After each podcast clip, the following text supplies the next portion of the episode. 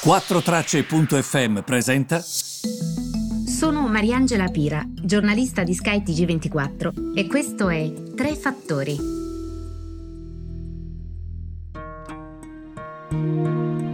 Buongiorno a tutti, buon martedì 2 marzo. Allora, partiamo dalle notizie di oggi, ve le dico in estrema sintesi, di modo che sappiate proprio in pochi minuti che cosa sta accadendo.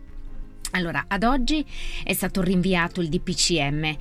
Qual è il problema? Il problema è che il governo si trova in questo momento spaccato sulla scuola, ovvero faremo una stretta sulla scuola oppure no? E ci sono diverse ipotesi, diciamo così, che riguardano proprio la scuola. Per esempio, chiudere anche nelle zone arancioni della Lombardia. Sono in arrivo pare altre restrizioni, dovremmo vedere perché poi col DPCM ovviamente sapremo. Quello che è certo è che le aule restano chiuse nelle zone rosse. Il governo peraltro è al lavoro anche per rinnovare i congedi da Covid, quindi vedremo insomma che cosa accadrà, ovviamente c'è tanto da fare. Poi la questione vaccini e passaporti di immunità è reale? È una questione vera? E pare di sì, perché comunque servono. La pandemia è esplosa un anno fa circa. Con le campagne di vaccinazione che sono cominciate in tempi record, le ipotesi di una ripartenza guidata da chi il vaccino l'ha già ottenuto stanno ovviamente facendo discutere il mondo occidentale, quindi bisogna capire che cosa succederà, perché voi immaginatevi anche alcune manifestazioni. Sarebbe giusto se la Lega Calcio per esempio consentisse a che ritornassero negli stadi le persone che possono dimostrare di essere state vaccinate contro il coronavirus? Sarebbe giusto se si consentisse per esempio di evitare la quarantena ai turisti stranieri, perché sappiamo che sono immuni da Covid perché vaccinati? Capite bene che questo avrebbe anche dei riflessi economici. E se un datore di lavoro per esempio potesse riaprire i cancelli della sua fabbrica solo agli operai e lavoratori che sono stati vaccinati? Queste domande uno se le fa. Quindi con le campagne di vaccinazione che ci sono, non so se avete visto, ma a Londra praticamente i casi sono stati dimezzati e non è un caso che siano iniziate le campagne di vaccinazione. Insomma, la lotta al Covid, la campagna di vaccinazione si delinea sempre più come la principale sfida per Mario Draghi.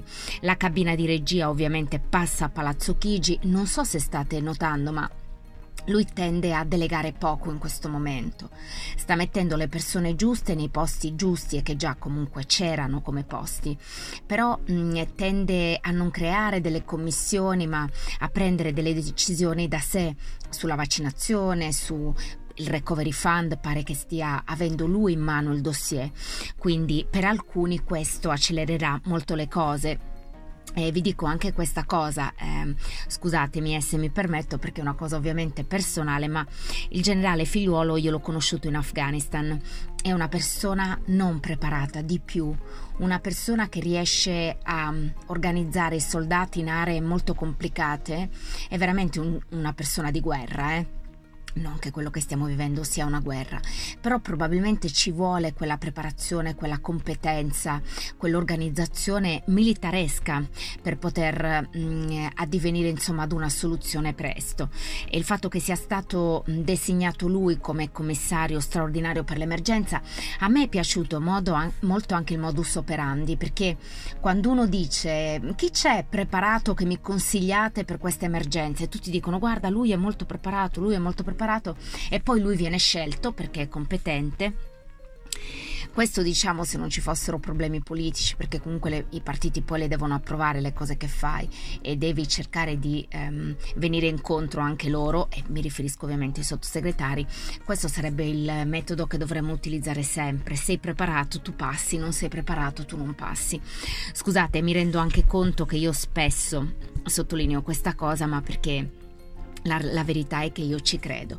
Per il resto mercati un po' spenti oggi perché ieri sono saliti tanto, spread sempre in rialzo, però ricordatevi sempre che c'è anche la questione dei titoli di Stato, quelli che compriamo anche noi.